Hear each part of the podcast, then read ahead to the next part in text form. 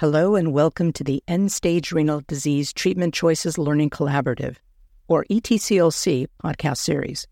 In these episodes, we'll hear from transplant, donation, and organ procurement organization professionals as they share their experiences, data proven interventions, and lessons learned as we collectively strive toward our national aims for more kidneys transplanted and fewer kidneys discarded.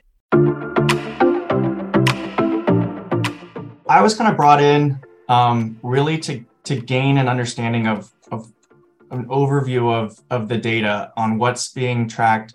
Um, Erik was really had manual data that he was recording for every kidney that was pumped. Um, but focusing on our aim statement, where we're focusing on increasing the decrease, increasing the deceased donors, um, and then also we're, we're focusing on utilization as well. Um, we want to make sure that we pull the data in order to really explain um, and see trends within that.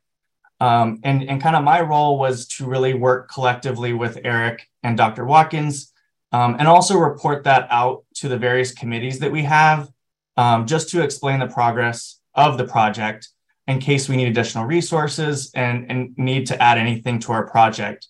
Um, we're utilize the model for improvement um, which we utilize in performance improvement um, to kind of be our North Star to help us along the way. Um, and with deceased donor volume, our HMP's pumps started in October of 2022.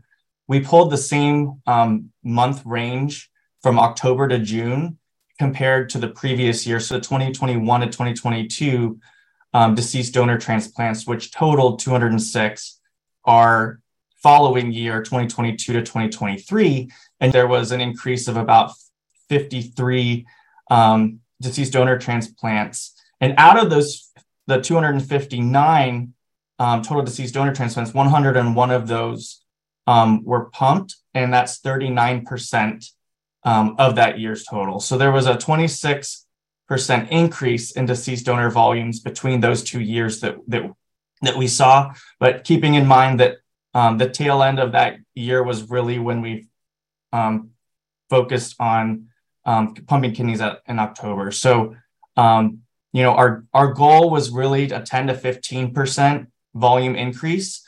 Um, so, seeing the 26 percent was substantially larger than we were anticipating, um, which is always a win when you're tracking data to see it higher than you anticipated.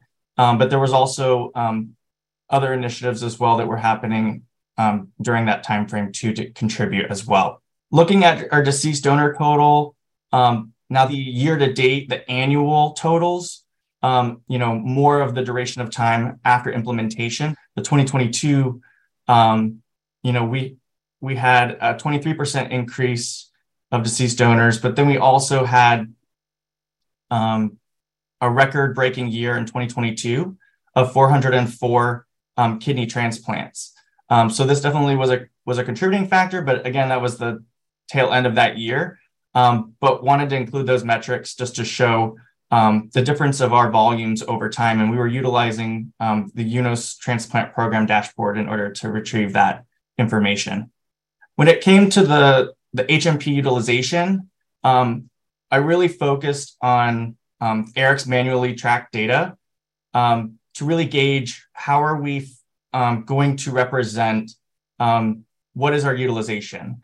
Um, and in the beginning, I was thinking, you know, transplants, that's going to be really what we focus on. But we noticed is it wasn't fully encompassing um, in case there was kidney trans or kidney pumps that weren't used or weren't utilized. We really rescaled how we were cal- calculating our percent utilization. So it was actually using the um, total kidneys pumped, which included organs that weren't used for that month as well. And that was out of kidney offers accepted.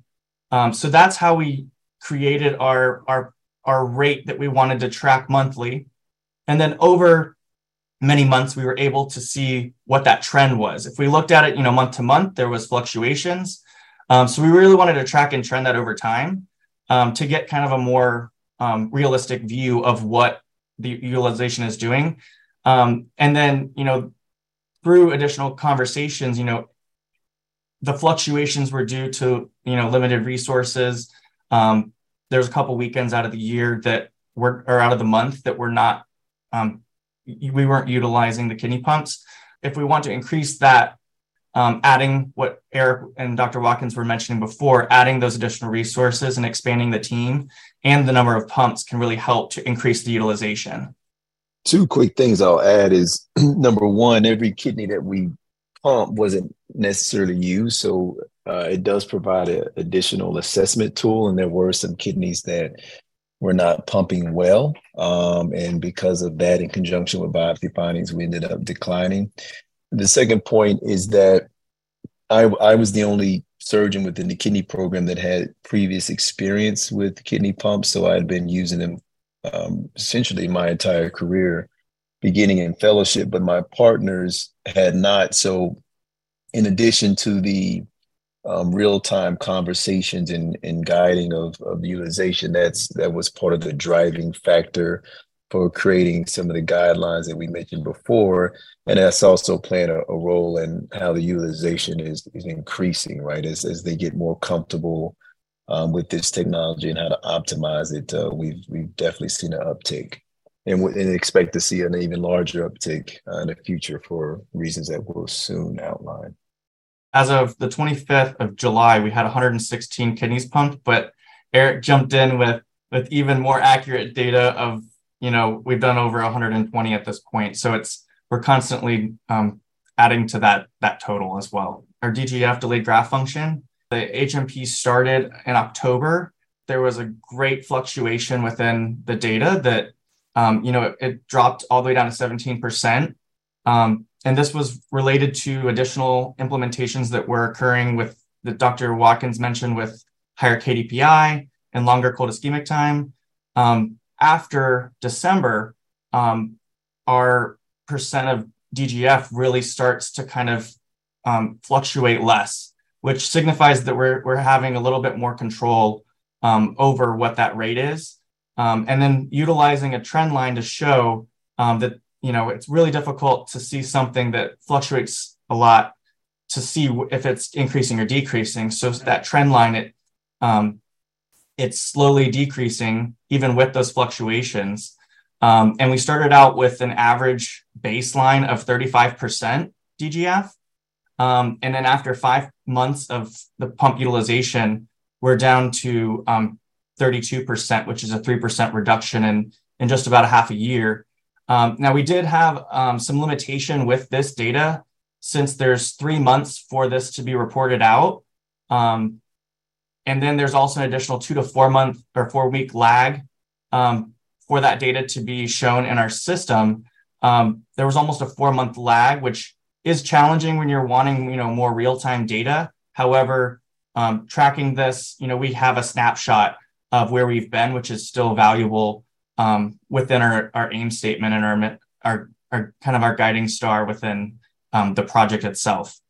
And then lastly, we have our organ offer acceptance as kind of um, what sparked us being um, asked to, to present here today that we're tracking it since um, July and how that's changed all the way to June of this year. We had a huge uptick um, of 2.86 organ offer acceptance rate um, back in March, but over time, we still are steadily increasing even with that variation. Um, but it's still something for us to be able to track and trend over time um, out of SRTR QSIM data. Um, but I wanted to be able to, to trend it um, because that month to month data really didn't show um, what's occurring, you know, over a span of a year. Um, so it gave us a, a, a, more inclusive view of really what the changes are and for us to to see how it's affecting our organ offer acceptance. Thank you for listening to this episode of the ETCLC podcast series.